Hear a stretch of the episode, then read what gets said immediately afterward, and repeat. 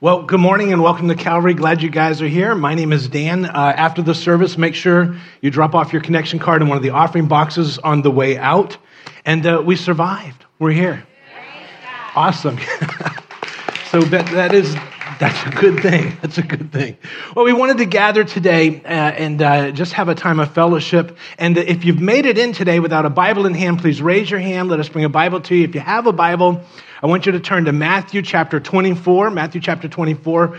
We've been studying in the Gospel of Matthew, and we are going to not do a chapter-by-chapter, verse-by-verse study today as everything kind of, you know, just like in your life, we've been kind of putting back the pieces here at Calvary. The electricity came on Thursday, and so we've scaled things down. There's no outline today. Children are in the service today, so I'm going to be a lot shorter than normal, and so you'll thank me for that.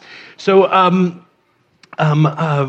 we will pick up our chapter-by-chapter, verse-by-verse study next week in Matthew, provided that what's out in the Atlantic doesn't hit us. Have you noticed that all major hurricanes tend to hit like on Sunday? How many of you were in Andrew back in? Yeah, well, I was there. We were there. And when did it hit? Sunday. And so where is this hurricane? Sunday. When's the next one? Sunday. And they call it an act of God? I think not. Well, anyways, if it does, we're gonna be okay. Hopefully. So we've been through hurricanes before, and certainly we're going to face more in the future. Now, last week, I was not scheduled to actually be here and teach. Pastor TJ was supposed to teach, and our oldest son, Johnny, was getting married in Long Island. So we drove the family up to Long Island, and we were there at the wedding. And his wedding started at 5 p.m. last Sunday, and then with the reception and everything, went to about 1 o'clock in the morning. So there's Johnny and his wife, Lynne. So it was the most weirdest, surreal event, because on the one hand, we're there in New York and we're celebrating this thing that we've been planning for so long. And on the other hand, every one of us from Florida has our smartphones, and we're watching the Weather Channel continuously, checking Facebook for all of your updates. We're concerned about our family and friends down here. We're concerned about our church family. So it was this weird feeling of being there and celebrating and trying to be in the moment, but at the same time, wondering what it is that we're coming back to. And so, again, the wedding ended. And then we began to get updates on as to how everybody did back here and losing power, but hearing, you know, from this person and that person, but everybody was okay, and that was the main thing. So we began the 1,500-mile drive back, and we're there on the second day of the drive back. Now we drove there, we were there, and then we're driving back. So we had pulled alongside of the road for a few minutes, and Pastor Drew texts me and says, "So how's it going?" And so I pulled out my cell phone, and I just videoed what was going on behind me. Can I share that with you today?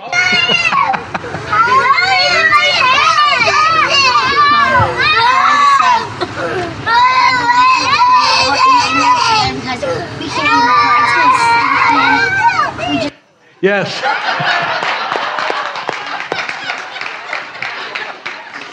1,500 glorious, fun-filled miles there, and then 1,500 miles back.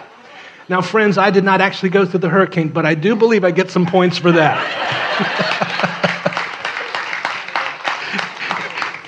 And people say, "How do you do it?" Well, earplugs. So I thought we'd just take a few minutes today, and, you know, as I was driving back, I was just praying, what can I share? What can I share? And I don't know that I have anything really all that profound, but I think about these things as we travel. And as I watched the news, and as we heard, and as we got home, you know, the Bible says, and again, we don't have outlines today, so I'm just going to read a couple of verses, but we're going to look at some verses in Matthew. But it says in Ecclesiastes, it says, "For to everything there's a season, there's a time for every purpose under heaven." It says a time for every purpose under heaven. And so when I read that, whenever I go through something, I begin to ask, God, what's your purpose? What do you want me to get? What do we need to get from this? And So a couple of things came to mind, and I just wanted to share just some things that I process through when we go through these times of difficulty. And the first thing that always hits me is that this isn't heaven. Have you noticed that? And when we go through a time of difficulty, those who don't know the Lord, sometimes they'll say, if God is such a good God, then why does? But the reality is this isn't heaven. So when I face these things, it doesn't make me mad at God. It makes me look forward to the day when I'm there and these things don't happen. Jesus said it like this. I think I just got a like from the Holy Spirit. What was that? Okay. But Jesus said this. He said, "These things I've spoken to you so that in me, you may have peace. In the world, you have tribulation, but take courage. I've overcome the world." Now, he's not talking about the great tribulation. He's just talking there about just the stuff of life, the tribulations that we go through. And when you and I go through stuff like this, we're reminded once again that this isn't heaven. And that's why we look forward to the day when we go there and these things aren't taking place. So when we lose a loved one, or a spouse, or there's that relationship that we thought was going to last forever, and one day we find out that it's not. Or we lose a business, we go through a time of great difficulty. Whatever it is, it's those things that remind us that this is not heaven. And when we go through those, it makes us look forward to the day when we go to heaven where these things don't take place. Paul understood this. He says in 2 Corinthians chapter 5, as Paul was getting up there in years, he says, we grow weary in our present bodies, and we long to put on our heavenly bodies like new clothing. Paul was looking forward to heaven because he realized this isn't heaven. And he was looking forward to the time in the future when these things wouldn't take place. And I'm looking forward to that too. And that's an exciting thing to think about what God has for us there. And, for some of us, it means that we no longer have to pay our student loans. And what a glorious thing is that. I think in this time, as you saw the van, hopefully I don't get emotional here, but, in our family, God's blessed us with 12 kids. And so the first one got married last week. And so it's times like this that I'm reminded of what's most important. What's most important. As we go through our daily lives, many times we lose sight of what's most important. But when that hurricane comes or the disaster comes, we always grab what's most important. And ladies, it's not like you grab your jewelry box and leave your 3-year-old on the kitchen floor. We always grab our family, and the reason being is that our family is the most important thing in this life that we have. And it was such a great reminder for me that sometimes, even though I really try to be a good dad and a good husband, but like everybody, I can be somewhat complacent about those things. But when disaster hits, all I cared about was my family was okay. And that's what you cared about too. We wanted to see our loved ones okay. Well, I want to live every day like that. And I think God uses these things in our life to remind us once again what's most important. Because we came home and like your house, the fence is blown down and the branches are everywhere, and all that, we had to throw out all the food, just like we all did. And but there was this sense of we're okay, so it's okay. And because we can replace everything else, but we can't replace this. And so in life, I want to make sure that I get what's most important right. I want to get that done.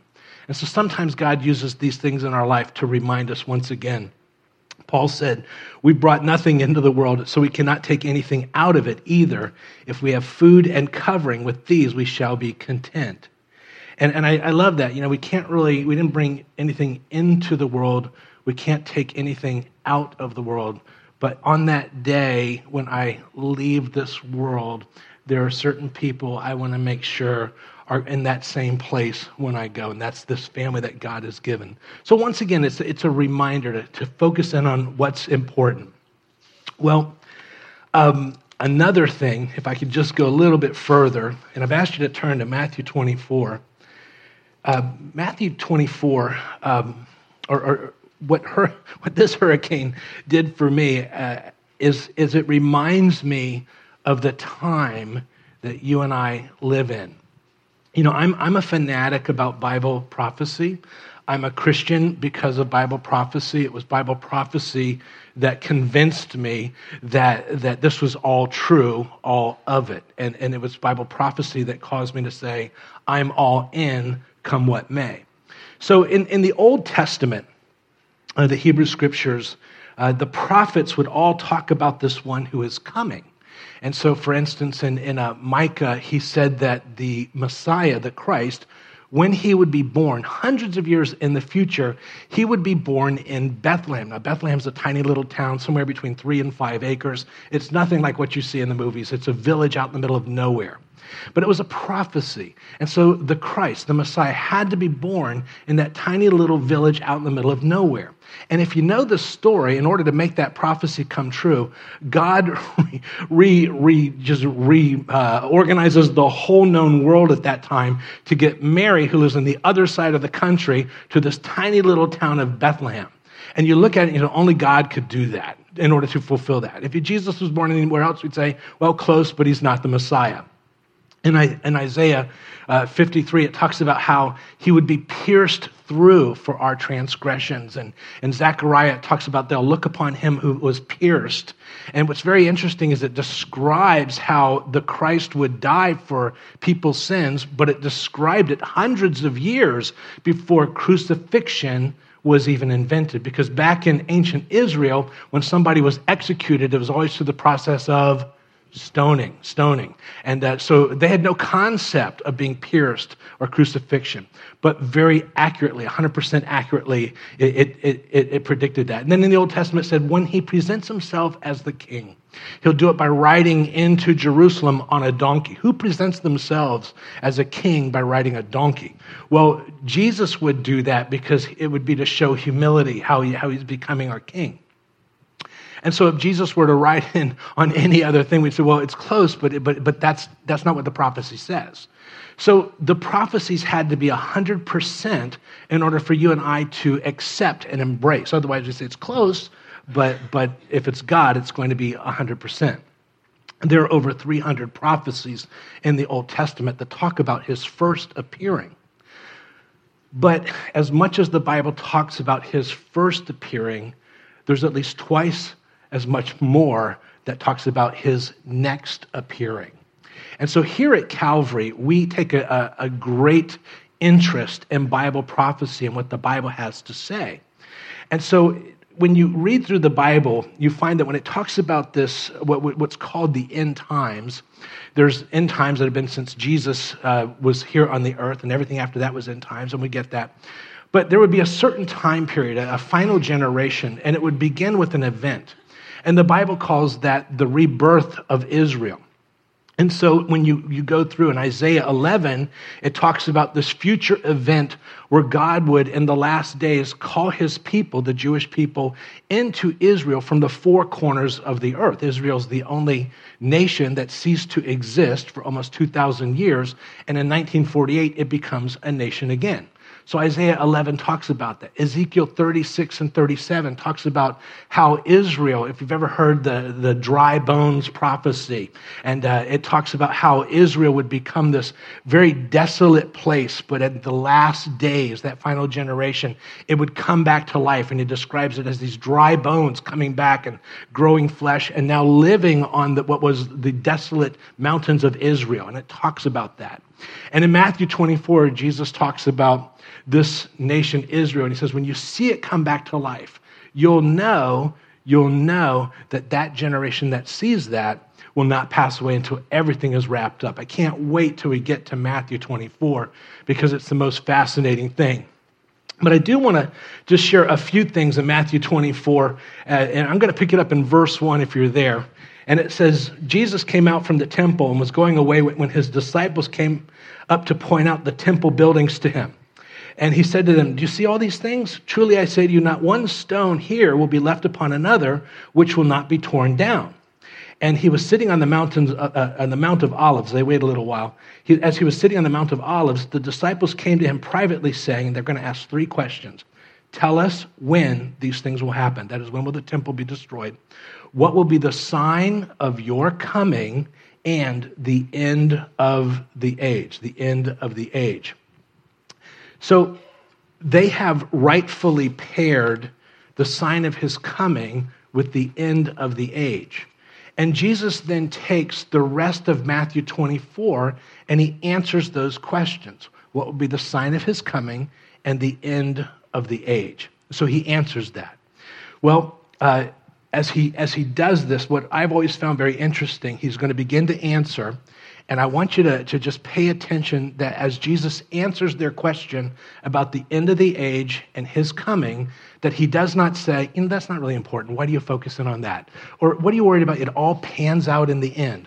What does Jesus say? Well, in verse 4, notice what he says as he begins to answer those questions. Jesus answered and said to them, see to it that no one misleads you. The idea is that this is important. You're not to be misled. And when he tells us, then we're responsible to do something with it. So then he begins with an overview of what that time period is going to be. And keep in mind, he's answering the question, the sign of your coming and the end of the age. So we're going to pick it up in verse 5, and he says, for many will come in my name saying, I am the Christ, and will mislead many. We talked a few weeks ago about how deception is going to be one of the great signs of the end times. And so he says, verse 6, he says, you'll be hearing of wars and rumors of wars. See to it that you are not frightened. I've underlined that. See to it that you are not frightened. For these things, and I've underlined, must take place. That is not yet the end. That is not yet the end. So a couple of things. First of all, as believers, as we see certain things unfold, we are not to respond with fear. Certain things are just telling us that he is close. And apparently those who are misled will be the ones who are afraid in that time period. But then another thing that I wanted to just highlight, hopefully you underline, he says, these things must take place. Did you underline that? You and I live in a generation where everybody is saying that these things will not take place and we're going to fix it. And what I want to tell you is that he's going to say some things and they must take place. Always go with what Jesus says rather than some world leaders. So here's how they must take place. Verse 7 and 8, he says, for nation will rise against nation and kingdom against kingdom. In various places there will be famines and earthquakes. But all these things are merely the beginning of birth pangs, When he says that, when he uses the illustration of birth pangs, if you've ever been in labor, and what you find, and ladies, you tell me if this is true, you can be pregnant for a long period of time, and you'll have some false labor pains. You ever had that? When Cheryl was pregnant with the twins, I think we went to the hospital like 3 times before it was actually the real deal, but it really felt like the real deal. But at a certain point, labor kicks in. And when labor kicks in, the contractions begin. And what takes place is that you feel like you're going to die, but they tell you in the beginning, you haven't felt anything yet. Can I get a witness here? There's this, I've never been through it personally, but I have watched it. So is that pretty much how it works? So here's how it's further apart and less intense. But as you get further in labor, it becomes closer and closer together and more intense. So Jesus talks about these things. He says they're going to be like birth pangs. As you get closer, when labor kicks in, you might say, they're going to become more and more intense and closer together. So you have birth pangs. So there was the Civil War in our country, 100 and some years ago, and that was bad. But that was nothing compared to World War I, which was really bad. But I think you'll agree that was nothing compared to World War II. And those were birth pangs, and they become more and more intense and closer together. When as he's talking about natural things, in 2004, in our lifetime, we had never seen a tsunami. But we saw that tsunami that happened on the other side of the world, And it was devastating. And we as a church, we raised money and we sent money over and we did our part. But we thought, you know, it's the other side of the world, you know, and, you know, it's not really something. And then it was just in 2011, all of a sudden, for the second time in our lifetime, something that we'd never seen is another tsunami, but this time it hit Japan. And these things are birth pangs. And so the Bible says as we get closer and closer, these things are going to be more and more intense and yet closer and closer together. There's wars and rumors of wars. Now, just in our country alone right now, we're at war in Afghanistan and Iraq and Syria and some other places that, you know, if you Google, you can find some other places. And it talks about wars and rumors of war. You have the North Korean situation, which has never been as intense as it is right now, where active missiles are shooting over other people's airspace, which is pretty much considered an act of war. So these are birth pangs. Now, when you think of that, we were focused in on the hurricane that came through. We saw Harvey, and then we saw Irma this past week. And so I was reading an article, and it says Apocalyptic September with a question mark. Here's a list of 27 major disasters that have already happened so far this month, and this came out on September 10th. Things that when the news focuses in on a hurricane, they're not focusing in on all the other things. So it talks about two major hurricanes, unprecedented earthquake swarms, and all-time record of rainfall from Harvey in the continental United States. Hurricane Irma was immensely powerful, so much that it was called the lawnmower from the sky. And one of the things that it highlighted was how many wildfires are raging in our country right now. Now, we're not seeing it on the news because we're focused in on Irma. California is on fire. Oregon is on fire. Washington is on fire. Alberta is on fire.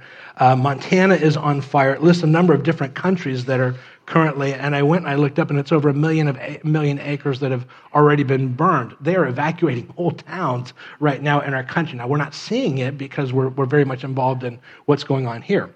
But these things are going on around our country.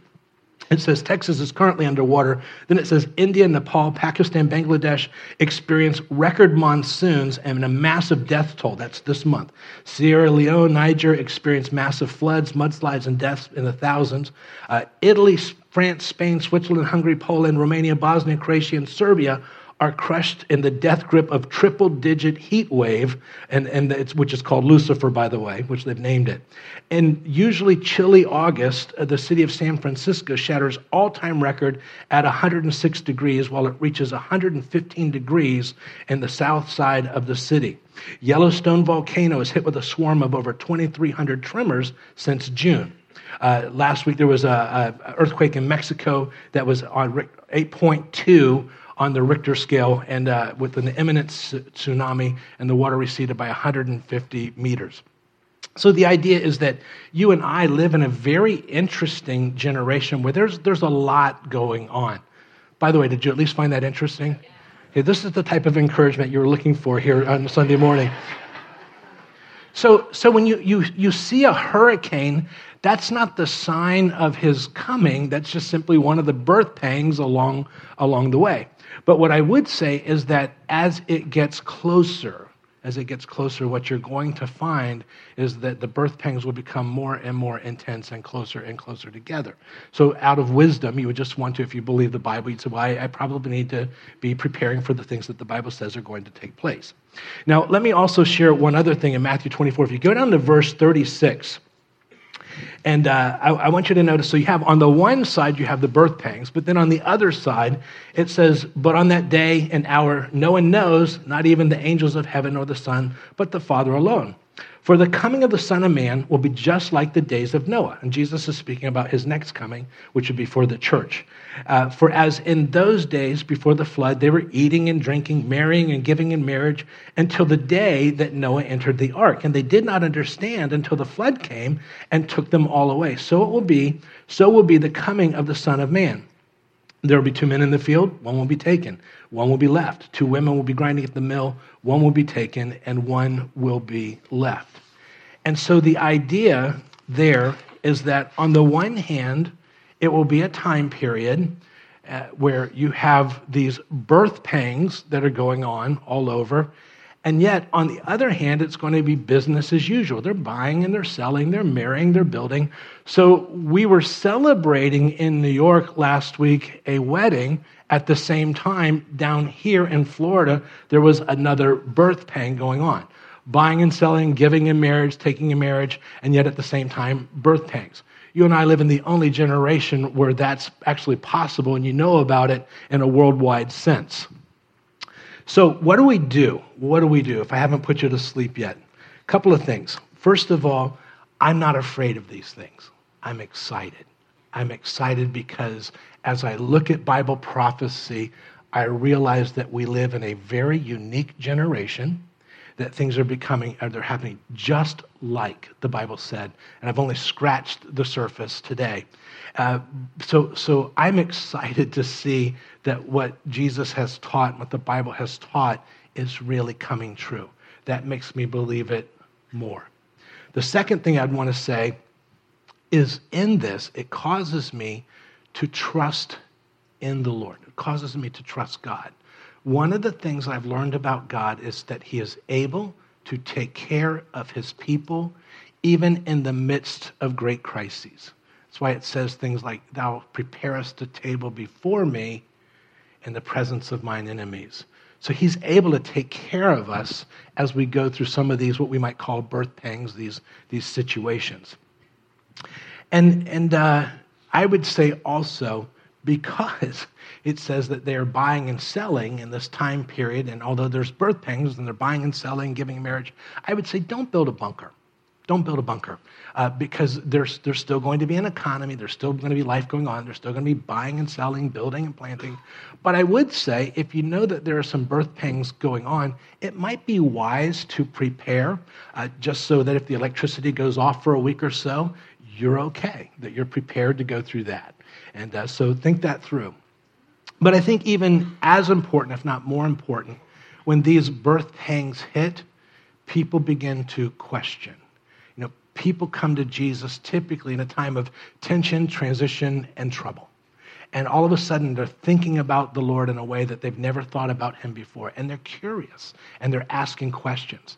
And so when you, as a believer, you go through this because your trust is in him, and your hope is not in this world, but your hope is with him in eternity, they look at you and they say, how do you have peace in this situation? And they're ready to hear. And if you have that, they want what you have. You've all heard the story about how when I moved in, when I was 13 and with a foster family, and I moved in, there was a peace. For the first time in my life, I experienced a peace I'd never felt before. And it was very, very different way of living. They were believers, and the father got up every morning and he prayed for the family. And I didn't know a whole lot, but I knew one thing. Whatever they had, I wanted. And I was ready to accept it. It's the same thing in our world today as they look on at our lives. Walk with the Lord. Allow him to use you in this time. Jesus would say it like this, let your light shine before men in such a way that they may see your good works and glorify your Father who is in heaven. It's a warning against them seeing your good works and glorifying you. You want them to see your good works and glorify your Father in heaven. You point them right to the Lord. I believe that you and I live in the most fascinating time that the world has ever known. It's an interesting generation, and there's a lot that the Lord wants to do in us and through us as we go forward. But we need to understand the time that we live in and be prepared as we go forward for some of the things that we might see on the horizon. Make sense? Okay. So do I share this at the next service? Or? Okay, all right. Because you're looking at me like I have lobsters crawling out of my ears, which, so with that, here's what we've done today. We've scaled it down. And we have some hot dogs, we have chips, we have drinks, and I think donuts and coffee and just a time of fellowship we want you to enjoy. But why don't we just take a moment and we'll close in prayer. Heavenly Father, we thank you so much for Lord, you preserved us. And we're here today. And we're grateful for your preservation. We're grateful, Lord, for your provision in our lives. We're grateful for your spirit, and we're grateful for our relationship with you that you revealed to us so that we could enter into that relationship with you. And yet, Lord, we realize that we live amongst many hundreds of thousands of people who right now have no relationship with you and no clue of how you've laid certain things out in your word, how it's going to be. Father, I pray that as a congregation, that, Lord, first of all, your peace would indwell us and that others would see that peace. And because of that, they would want what we have in you. I pray, God, that you would make us effective in reaching the people around us that you've placed in our lives. And then, Father, I pray that as you're speaking to them and they're receiving you, that, Lord, they would grow up in you and be the people of God that you want them to be. We pray, God, for what's taking place around the world. We're grateful that we were spared for the most part in this. We're grateful to see that your word is going forward, your gospel is going forward. People are still coming into relationship with you.